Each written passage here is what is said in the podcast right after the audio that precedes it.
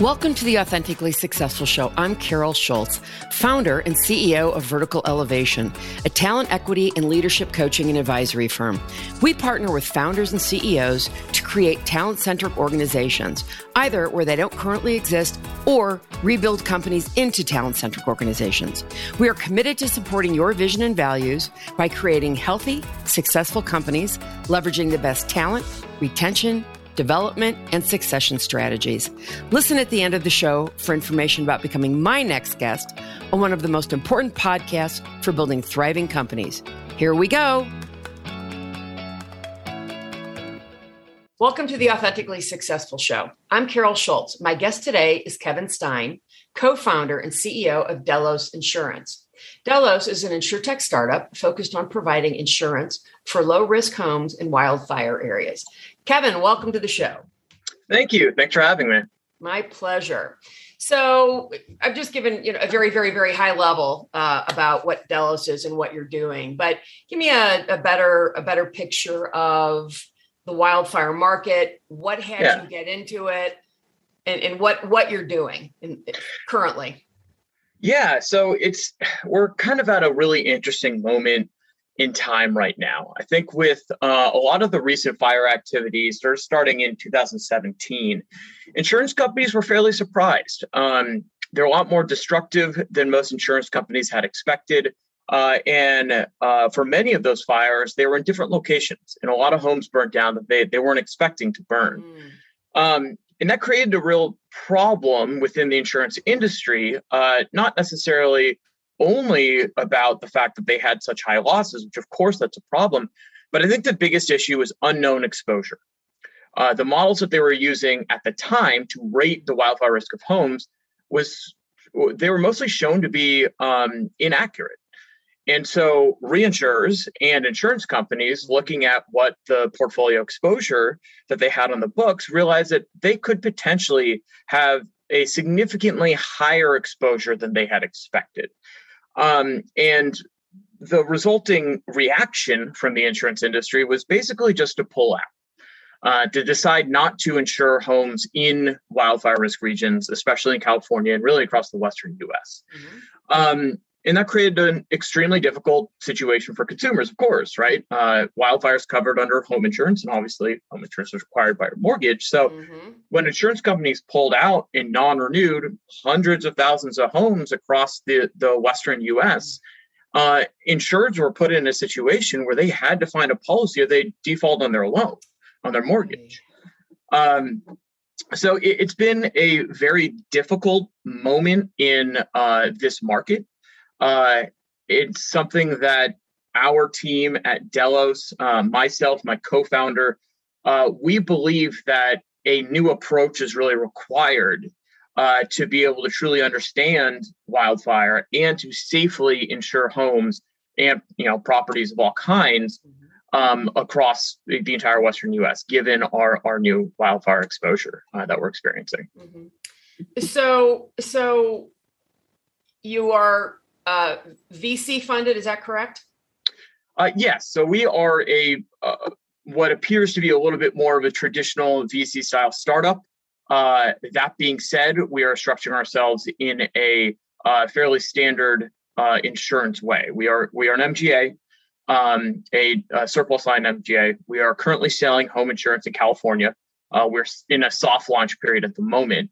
Um, we have three different uh, capacity providers behind us. Mm-hmm. um, you know, a, a front that's taking some risk in two different reinsurers, including a Lloyd syndicate. Mm-hmm. Uh, and with that, we have the ability to, to you know, push our home insurance product to market. Mm-hmm. Um, but as we grow, uh, we will be adding, you know, VC funding, of course, uh, extra VC funding, uh, as well as other capacity partners to truly fill out um, the the capital needs on the insurance and uh, operational side to be able to really serve our mission, which is ensure all safe homes within wildfire regions, uh, within catastrophe regions in general. Right. So, so for those for those listening to this who do not know anything about insurance or insurtech, um, yeah. can you tell tell the audience what an MGA is and how you function? Yes. Um, yeah. Uh, so uh, MGA stands for Managing General Agent. Um, it's a business entity that's existed in uh, the insurance ecosystem for centuries, as basically all mm-hmm. business uh, structures have existed. Um, and you know, a long time ago, they're generally used to understand and underwrite specialty risks, things that the large carriers uh, didn't have much experience with, mm-hmm. and therefore uh, you would have specialists come in and uh, be able to underwrite those types of risks. But those specialists would be small and capital strapped, so they wouldn't have the ability to pay out claims. So the idea is the managing general do- agent does everything an insurance company would uh, find the client, price it, have the um, policy forms, coverages, uh, manage that portfolio. And the backing capacity is basically turned into a holding company. Uh, money in, money out. The backing company uh, pays all the claims um, and makes most of the money off of these policies. Got it. Great. Thank you. Um, and you're currently selling only in California, right? That's correct. Yeah. So we got set up and soft launched uh, at the very end of 2020. Um, so we're a new entrant. Um, that being said, we have been modeling wildfire for a number of years now. Mm-hmm. Um, and some of the partners that we have on our team have been doing it for their entire career. Mm-hmm. so, yeah. And, and that's kind of when I say that we have a new approach, um, specifically our approach is that we have catastrophe modeling experts uh, professors, academic scientists, and uh, climate scientists uh, embedded in our team. And then we take their expertise and we incorporate that understanding of wildfire and how uh, the climate is changing and therefore will affect wildfire in the future. Mm-hmm. Uh, we incorporate that into every aspect of the company, vertically integrated. So underwriting, pricing, portfolio management, um, and that gives us a very deep expertise to be able to make sure that we're underwriting safe homes, but also uh, creating safe portfolios at a large scale. And then on top of that, that allows us to adapt and react very quickly. Um, what's happening these days in wildfire and in hurricane, many catastrophes, is that not only are the catastrophes more destructive, but they're changing. Mm-hmm. Uh, we saw in California. In 2017 and 2018, we saw the introduction of the big wind driven urban conflagrations. In 2020, we saw the introduction of the dry lightning ignition events, which had happened previously in Colorado, but hadn't happened here in the Bay Area. And that change, uh, that constant and continual change, means that uh, as a structure, you need a group that can update their understanding of risk as soon as a new type of fire paradigm is created. Mm-hmm. Uh, and that's why we believe that our vertical inter- integration of science in an insurance provider mm-hmm. is the only way that we'll be able to react to uh, new changes in catastrophe fast enough in order to continually ensure a profitable portfolio. Right, and, and I want to I do want to bring up one other thing for for those uh, outside the insurance sector that are going what does that mean? What's a model? What is a cat model? That really and, and i you know at least how i describe it in the simplest terms is it's it's the a model is something that the carrier can look at and know how to insure someone. Right. Yeah it's basically a risk score. Right. And so, so our model right. so no no what i what i would like you to explain is how do, how are these models built yeah, so our model uh, is a little bit different than most models. So okay. most models, uh, you have some, you know, talented, smart um, uh, catastrophe experts look at a variety of um, different indices. So, mm-hmm. for example, amount of vegetation, um, the type of vegetation, right. Uh, slope, which does affect uh, spread mm-hmm. of fire, uh, road access, how easy it is for a fire truck to go and protect something. Um, they look at that and they compare it to fire history. Uh, they take sort of an average of losses over a long period of time and say, uh, okay, over the last 60 years, um, you know, these uh, different variables, amount of vegetation, type of vegetation, they combine to predict fire with this equation, come up with an equation, you know, um, uh, weight on each score and combine into one score overall. So you get a zero to 10, for example, mm-hmm. uh, risk score for each home. Our model's a little different. So I mentioned that we have um, fire scientists and uh, climate scientists mm-hmm. in our in our team. So we are actually partnered with an academic think tank that has been modeling fire and climate for many decades. Hmm. Uh, they're actually the group that co-created Cal Fire's wildfire risk model and the Public Utilities Commission's wildfire mm-hmm. risk model. So uh, they brought their expertise, and with uh, the two co-founders, myself and Shanna McIntyre, who is, is our chief data officer, mm-hmm. uh, we've co-invented, co-developed the Delos Insurance Wildfire Risk Model. This model is actually an AI-based model, but it's a geospatial AI model. It's one of the first times that AI has been used to, uh, on geospatial data. Mm-hmm. So it combines information in a three-dimensional format, basically taking a variety of maps of California, uh, maps uh, specific to each thing, say wind and weather or vegetation or whatever it is, mm-hmm. um, and uses AI training on fire history and these different data points uh, and combines it into a overall risk score map. So we have a map of California and you can uh, query each point, each address, and it'll give you a uh, zero to 100 um, point scale score uh, for each home. The risk, that's right. Mm-hmm. Okay, cool. Um, so, how does somebody with a bachelor's in mechanical engineering and a master's in aerospace engineering get into this field?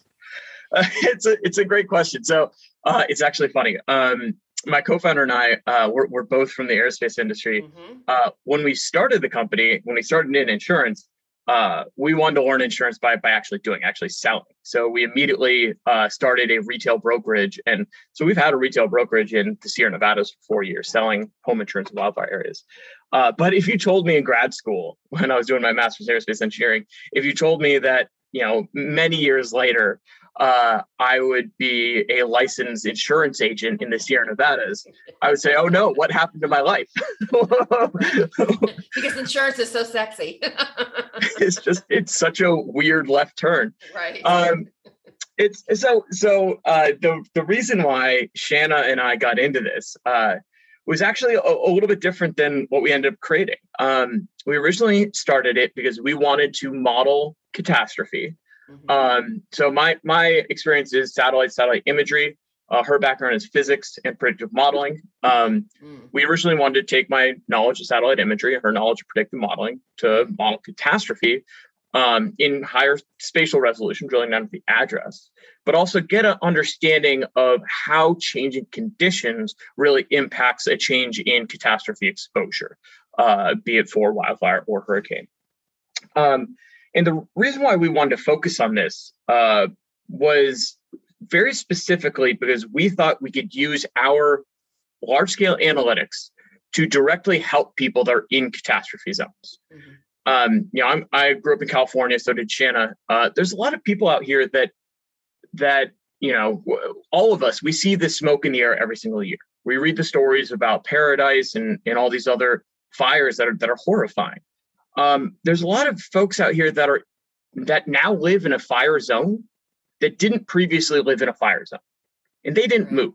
There's just more fires. Right. um, and these folks are scared right? They're saying hey my livelihood is here my family is here. How do i now navigate a world in which i'm directly in the line of fire? I'm in a disaster zone. I don't know how to handle that or live my life. Um, and so, what we want to do is create the first sort of um, tool that consumers, that uh, you know, people can use to understand what their risk is and understand how they can protect themselves. Um, as soon as we knew we wanted to create that, we knew we wanted to create an insurance provider, which, which sounds like a, a little bit of a jump. But the reality is, insurance is supposed to be the arbiter of risk in the world, philosophically. Right. Um, and it is. Uh, but more directly, it is the one entity on Earth that's directly aligned with loss reduction. So we believe that if we could create a type of flywheel, basically, system where as we protect more homes, it makes a company more money. They will be, um, they'll put all their resources that they can towards trying to protect homes. Um, and and we've basically created that. We're still developing, of course, but along with each of our policies, we offer a free risk mitigation service where we reach out to the consumers on a regular basis. We explain to them what their risk is, how their risk is changing, and the top things they can change to their home mm-hmm. to harden it to wildfire. Very interesting. So, looking back on your, you know, your background in in aerospace and so on, what you've been up to, you know, prior to founding the company in uh, 2017, um, how did how did that prepare you to run a company to be a CEO? Uh, yeah, that's that's an interesting question. So, so my specialty in aerospace was something called systems engineering. Right. Um, basically, the idea was I bring I was responsible for bringing together all the different pieces of a satellite uh, into one collective uh, whole. Um, and these these were really large satellites. I was actually working on uh, one of the most interesting ones. I was working on was a uh, over six hundred million dollar satellite that gave internet to all of Australia. Wow. Um, yeah, super interesting project. Mm-hmm. Uh, but I was in charge of everything uh, that was mechanical on that entire satellite, uh, which we had hundreds of people working on. Um, and it's kind of interesting because once we started the company, um, I realized that building a company is very much like systems engineering. Just the systems are very different things.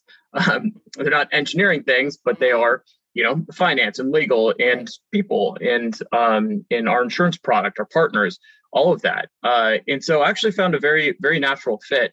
Um, and honestly, I, I love it. I, I think it's a lot of fun to be able to just constantly learn something new. Mm-hmm. Um, you know, when we get to a new phase in the company, uh, I learn about, oh, now I have to figure out everything about risk transfer. Great, let's mm-hmm. do it. And I get to learn some really interesting aspects of, um, you know, the world of finance or the world of insurance that I hadn't been exposed to before. Mm-hmm. Um, and it's, it's, honestly been a lot of fun. Um, I think that I think that it really requires somebody that's really good at being an inch deep and a mile wide, like myself.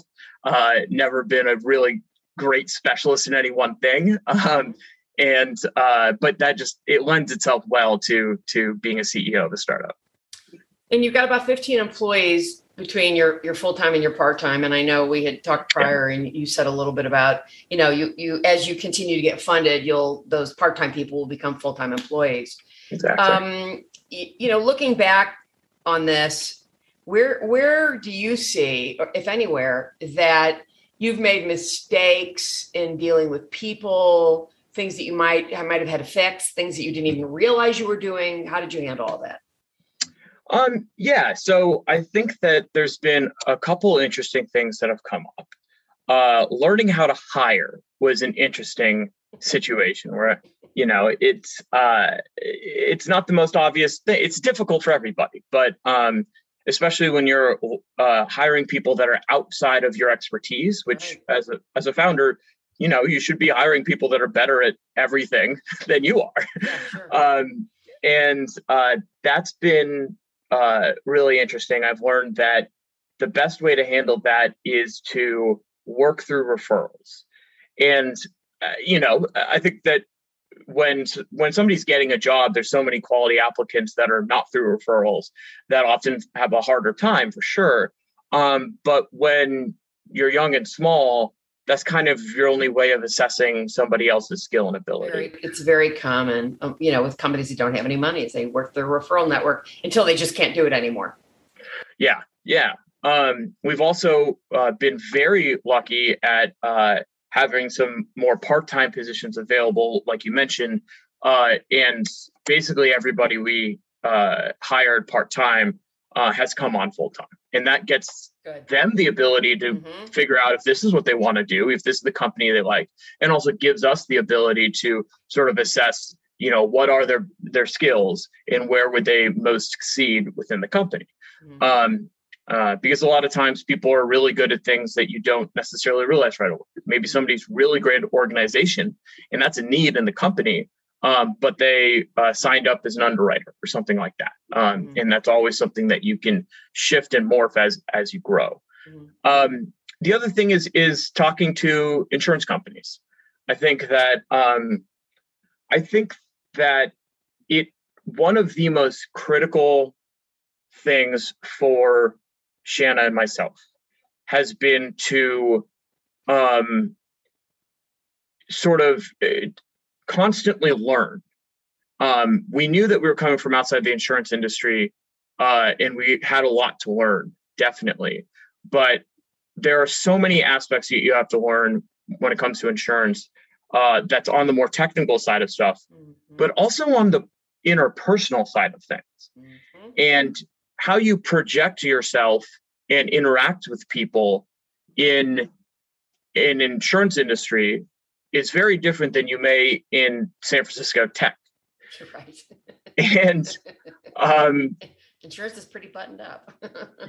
yeah, and being willing to take feedback that makes you a little uncomfortable because it's a little bit of a reflection on yourself mm-hmm. is critical. Yep. Um, and so looking, I think at the beginning of the starting the company, I was mostly looking for learning, you know, aspects of insurance. I want to learn regulation. I want to learn what's in this policy.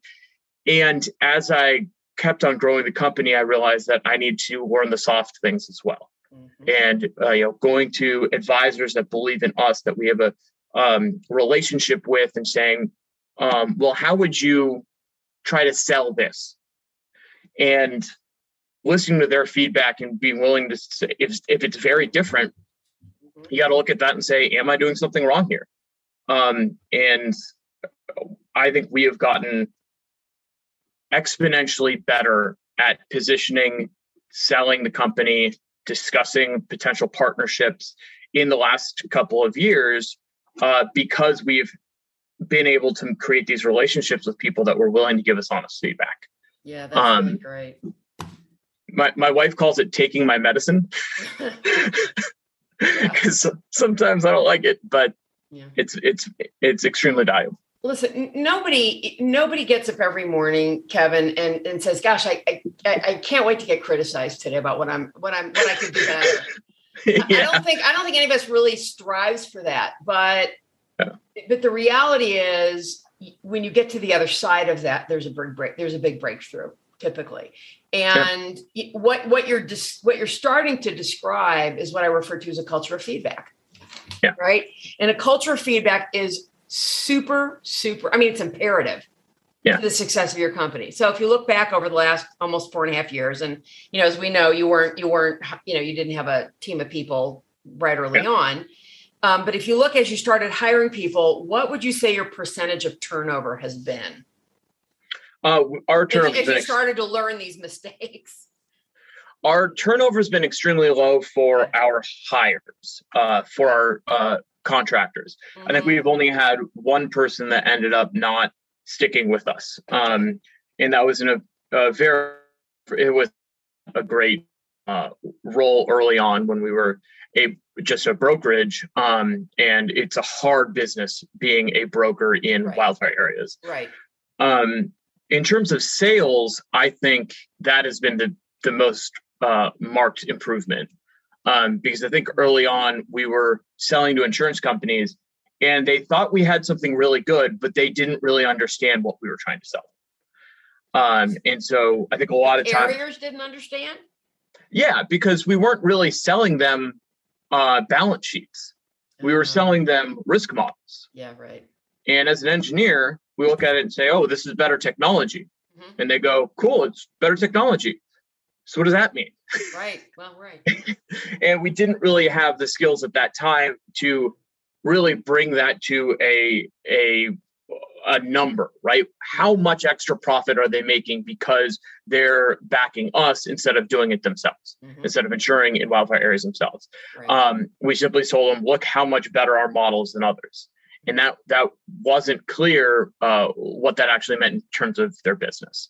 Um, and so, so that's been a, a big change, um, and one of the reasons why we have, you know, three different capacity partners at this point, um, and uh, working on some some more. Good. So, if you look at if you look at this the wildfire uh, risk business, and look at the competitive landscape of that business, who else is in this business? Are there companies that have come into it that have said, hey, "This is not for us," and left? What yeah. does that look like?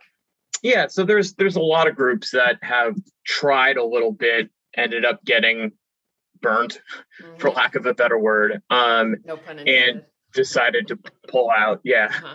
um there's been a lot of uh, admitted companies that have done that even a few non-admitted companies there's been a couple groups that have jumped in um, with a very interesting strategy where they price extremely high mm-hmm. and just try to get a few homes in each town and figure that they're pricing high enough that'll cover their exposure.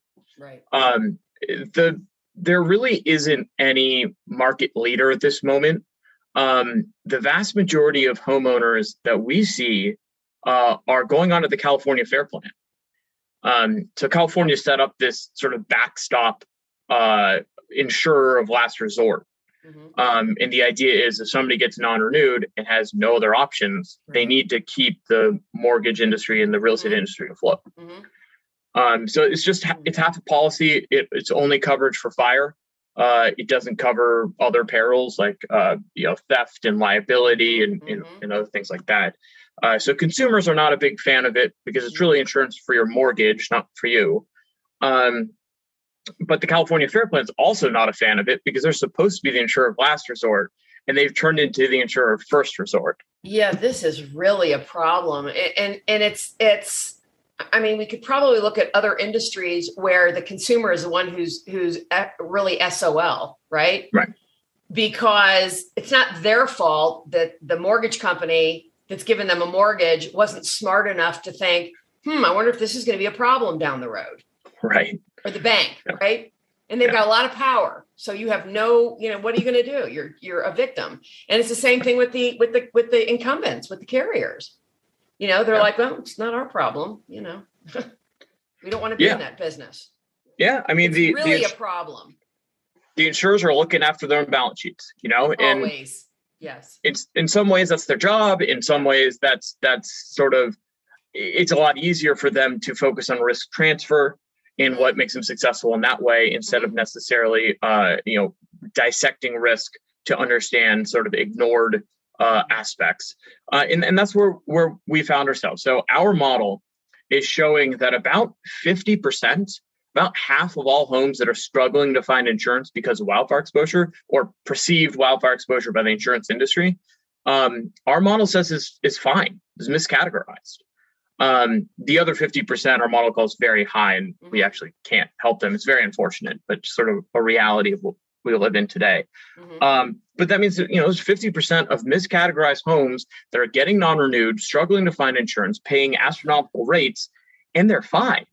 Um, and it's just because insurance companies looked at it and said, you know, I, I, their job isn't to be wildfire experts. Their job is to create, you know, successful balance sheets uh, for, you know, their parent companies or, or the reinsurers. Um, yeah, so. you know, and if you can, if you can create the right models, as you've pointed out, that can show them, yes, you can insure this and still make money. You know, yeah. that's all they want to hear.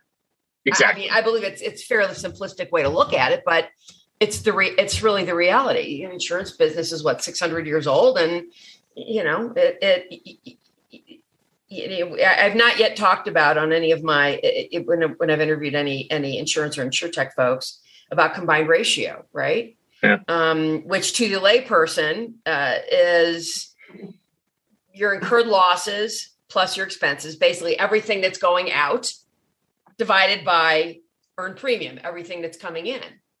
Basically, the reverse of your profit margin. That's exactly. And um, a combined, and, and, and their goal is a combined ratio under 100. Yeah. Which means they're Don't. actually making a lot of money. And and the, one of the other important things I remember when I first learned about uh, combined ratio is that all the what's not included in that is all the investment profit that they're making yeah. because they take all that profit and they invest it yeah right so that's not that's not included in there so i think that um you know that's really i mean it's at the source of why people hate insurance insurance carriers yeah. Uh, you know my my my homeowner's insurance living in colorado um, i mean knock on wood we've had a very fortunate year here this year yeah. Um, you know, compared, I mean, I think yesterday was the first time I was able to see the front range in weeks, literally weeks. Wow. Because of the smoke blowing in from the West Coast. Wow. I mean, really, oh. it's, it's horrible. I, I, you know, I, I went out for a ride early yesterday morning and I'm like, oh, look, it's the front range. You can see it again. Yeah. Um, so it's, it's, um, you know it's a it's it's a challenge it's you know even my insurance has gone up not because i've made any claims right Knock on wood. Yeah, I, I think because of everything else that's going on. Right. There's been. Doesn't I really mean, seem very fair, does it? Right, exactly. And in the end, you know, insurance is their system is a pooled risk system. That's right. and if more homes burn down, everybody sort of pays for it in some ways. And, and we did. You know, we had the Black Forest fire. Um, and then the year before that, the um, was that Waldo Canyon, I think was the year before. You know, two huge fires. Yeah. And I think the Black Black Forest up to that point uh, burned down more homes than any other fire in history. Yeah. You know, Yeah. and we're all paying for that. In terms of combined ratio, I mean, there's a lot of these companies running 300, 400% combined ratios. Uh, Wow. And so they're losing a massive amount of money. Mostly they're losing their reinsurers a lot of money. Um, and the losing reinsurers, reinsurers, yeah, right, sure. right. And so the reinsurers are sitting there looking at that saying, okay, well, then I need much higher prices Mhm. uh, to back insurance companies. Insurance companies look at that and say, well, I can't pay that. So I'd Mhm. rather just not insure anything in wildfire areas. Right. Then I won't get the high reinsurance premium. Yeah, that's a really great point. And and you know, I was gonna I was gonna mention earlier uh, to explain the difference between an insurer and a reinsurer. And a reinsurer, and you've basically just said it without actually saying the words that a Yeah. reinsurer insures the insurer. Right. So you know, And, which, and then you have retro reinsurance when uh, reinsurers reinsure the reinsurers that are reinsuring the insurer. oh my god, that's a tongue twister. and that's something I actually was unaware of. Yeah. Yeah, there's yeah, reinsurance companies buy reinsurance uh, from groups called retro reinsurance companies. I've been in this Yeah. that long and did not, not have never had anybody mention that to me. Yeah, Um, working in catastrophe is interesting because that's the one uh, one line of business where you can have these you know thousand percent losses, um, as opposed to you know you're not going to have every car that you insure bump into each other at the same Right. time, right. Um, but you could have you could lose right you could lose a lot of homes in Mhm. in a really bad fire season. So Okay, so you're you're serving California only right now. What are your plans for expansion, and how do you? yeah, And over what period of time do you see that happening, Kevin? Yeah. So over the next few years, um, we're looking to become uh, one of the. Um, we're looking to really make our mark on any anywhere that's affected by wildfire. So everywhere in the U.S. and we want to do all property lines. You know, we're talking about home insurance, commercial property, farm, utility, uh, ranch, uh, wineries, um, whatever it may be. Uh, we want to be the solution for um, for properties in wildfire areas. So we plan to be over the entire western U.S. Um, anywhere there is a sizable wildfire affected market, we will be there. Um, long term, we're looking at other perils as well because our um, our algorithm, uh, the novel use of AI to geospatial data, um, Mhm. which I think I mentioned before, we have a Mhm. patent pending on that. Um, that applies to all types of catastrophes.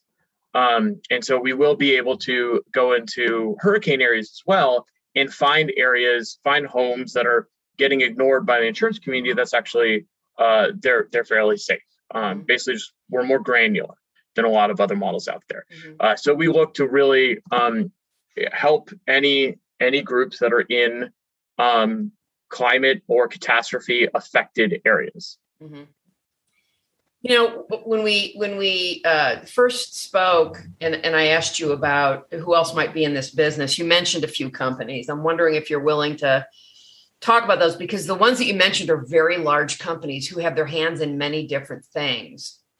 And one of the things that I really, really like about what you're doing, or or any really successful startup, regardless of their industry, is focus Right.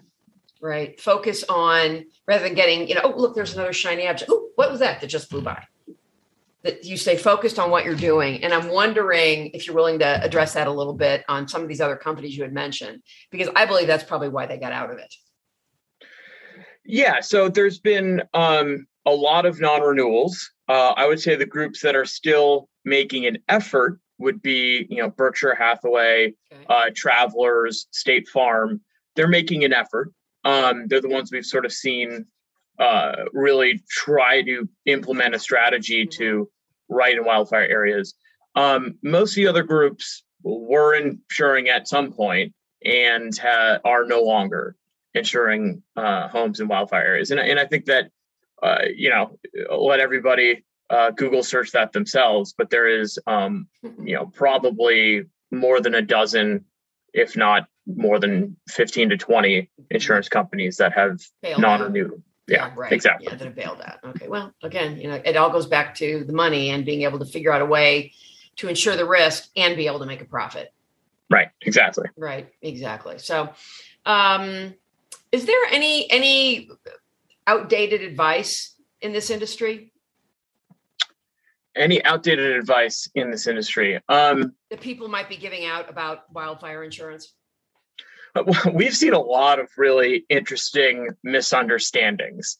Um, we've heard people say that uh, wildfire areas are simply uninsurable. Um, I think that it's very easy to sort of throw up your hands and walk away. Yeah. Uh, I think that with the clear increase in number of fires year over year, this is not some this is not a problem that we can do that. We need to find a way to insure uh, people in those areas. Mm-hmm. I've heard uh, that is that is unpredictable. That is imp- impossible to predict fire. I mean, it's impossible. There, I guess the misunderstanding there is we don't predict each fire that happens. Not at all.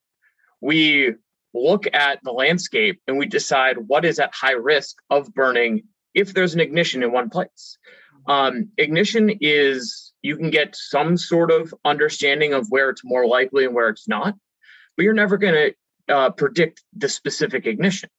Um, therefore, what we do and what our model's been very successful at is understanding if there's an ignition, will there be a very large fire?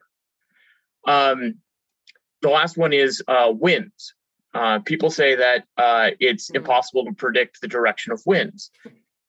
That's um, there are very standard wind systems that have been around for a very long time. For mm-hmm. example, wind systems that blow from the center of the U.S. up and over the Sierra Nevadas sure. in the late fall. Right. And that's what creates canyons in the Sierra Nevadas to actually be a very high risk. Mm-hmm. That wind will blow to the west. Mm-hmm. Um, if you really drill down to a specific location, will the uh, wind go west, east, north, and south? Well, on a very small scale, you, you, you don't know. Yeah. Um, but that's kind of not the the purpose of the model. The purpose of the model is to understand if there are high winds in an area that would have a large fire because of temperature, because mm-hmm. of dryness of vegetation, because of type of vegetation, and getting down to whether or not the wind is going left or right, it's already a high risk location, mm-hmm. um, especially if it's already on fire. Right. So uh, the goal is to have a understanding of where in the landscape could there be a large fire and where could they not? Yeah, that's really interesting. Um, how do uh, your prospects, customers find you? Yeah, so um, we are appointed. Uh, we have appointed, I think, seventy different retail agencies across California. Um, if you find an independent broker and ask them about Delos Insurance, um, they're likely already appointed. If not, they can reach out to us. Mm-hmm. Uh, you're also welcome to send us a note directly on our uh, website. Um, just there's a contact us uh, section, mm-hmm. and you can shoot us a note, and uh, we'll get in touch with you about trying to find you a policy. Yeah, that's really cool. Um, tell me a little bit about the the culture. I mean, you talked kind of circled around it a little bit, but tell me a little bit about the culture that you're creating. Yeah. So um, Shanna and I take our uh, culture very seriously in our company. Mm, um, we have just absolutely wonderful employees that are legitimately excited about building something new. Mm-hmm. Um, you know, our our company looks to become you know the dominant insurer in catastrophe affected areas, and we think we have the right team and the right technology and the right structure, business structure, to be able to accomplish that. Um, and you know, I have been continually impressed by my employees in terms of how much they they really believe in this this vision, this dream as well. Mm-hmm. Um, and the fact is, they're the ones creating it, yeah. right? They're the ones that are making this happen. Um, and so, what Shanna and I do is we do everything we can to support them mm-hmm. and uh, just create a comfortable, safe atmosphere uh, we all get on happy hours every so often. Um, even though we're all remote, uh, we'll do it. We'll do Zoom, Zoom happy hours, Zoom hangouts. um, and try to make a really fun atmosphere, mm-hmm. and then let let the the employees drive drive that feeling. Um, you can't force the feeling of you know comfort or family onto people. Right. You can just be supportive and mm-hmm. and get the right people. Yeah. Um, and and that's what we've been able to do. Mm-hmm. Uh, speaking of your employees, are you are you all in California? or Are you strewn about the country? Where is everybody? Um, all across the West Coast. So mostly California, but we have uh, one in Nevada, one in Oregon, and even in California, we have Orange County, uh, mm-hmm. San Francisco Bay Area, Sierra Nevadas. Right. Um, this is, you know, we tend to get people that are uh, really see the problem firsthand, mm-hmm. um, and so want to, you know, join us because we're we're trying to solve solve for that issue. Right. So as as you grow uh, your headcount over time, do you foresee you know staying with mostly people out on the west coast or in these wildfire areas or you know will you expand beyond that do you think uh, when we're when we're focused on wildfire areas we're definitely going to be focused on um, uh, people that live here. That being said um, you know we have uh, one employee that uh, sort of splits his time uh, between um, a uh, china and mm-hmm. and america and he's just he's absolutely amazing. Um, as we move into hurricane regions, we're going to try to get local um, mm-hmm. local uh, employees in every location. Mm-hmm. Um, and, and, we do have plans for moving to Australia and Canada uh, a number of years down the road. And of course, we're going to have local teams there as well. Mm-hmm. So I, I, know you're in the process of raising more money. Mm-hmm. Um, you know, if I were if I were an investor, if there was you know somebody in the investment community listening to this, what's getting them excited about wanting to invest in your company? So, I mean, look, and you and, Shan- and Shanna. The uh, well, Shanna's brilliant, so definitely invest in us because of that. Um, I, I think we have we have a we offer a completely different solution. Yeah. Right. And and we believe that what's happening in the market is because the old structure of insurance uh, can no longer really solve the problem of catastrophes that change very quickly right? You have to figure out a way in catastrophe regions, the way that they're uh, changed, not only how destructive they are, but how quickly they're changing. You have to figure out a way to have an insurer that deeply understands the risk, the exposure, mm-hmm. and can adapt as soon as something changes, as soon as there's a new ignition event or a new type of uh, mm-hmm. weather system. Mm-hmm. And the way to accomplish that is to have those scientific experts embedded into a provider itself, not be relying on a generalist carrier with a third party data model. Um, you know, the third party data models update once every five years or so. Uh, based on their sales cycles, based on uh, they have to have loss data in the industry in order to iterate. Mm-hmm. Um, it takes us about six weeks after a fire happens to understand what we did right, what we did wrong.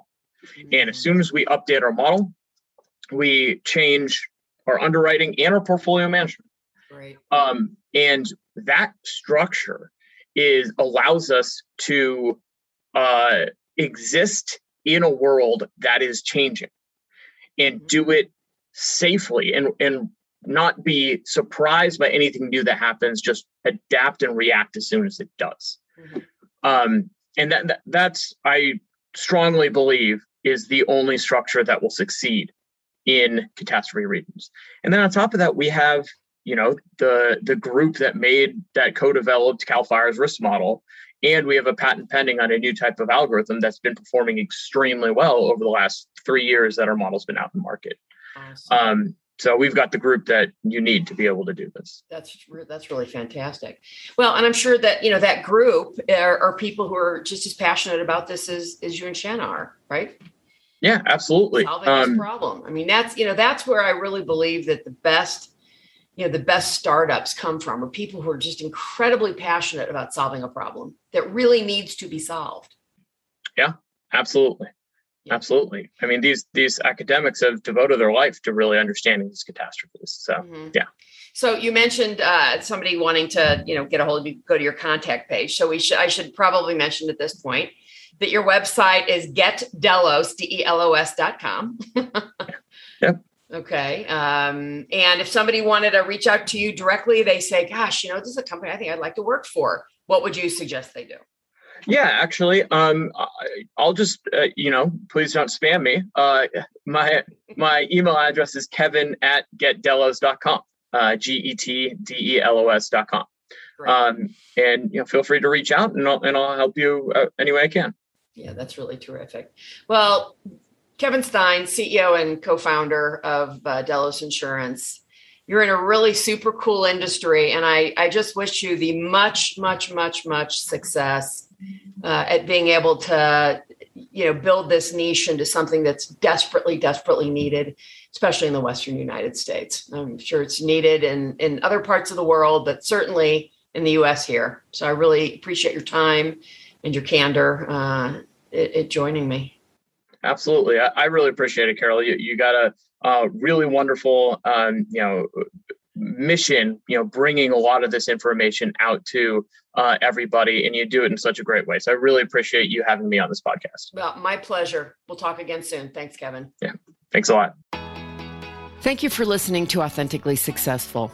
If you are a successful founder or CEO who would like to be on this program, please visit verticalelevation.com slash podcast slash apply. If you learned something from this interview and it made a difference, please share it on LinkedIn or Twitter. You can also do a quick screenshot with your phone and text it to a friend. And if you know of someone who would be a great guest, tag them on LinkedIn or Twitter to let them know about the show and include the hashtag authentically successful. I love seeing your posts and great suggestions. Lastly, we are regularly putting out new episodes and content. And to make sure you don't miss any episodes, please subscribe. Your thumbs up, ratings, and reviews go a long way to help promote the show and mean a lot to me and my team. If you want to know more, go to our website, verticalelevation.com, or follow me on LinkedIn. This is Carol Schultz. Thanks again for listening and see you next time.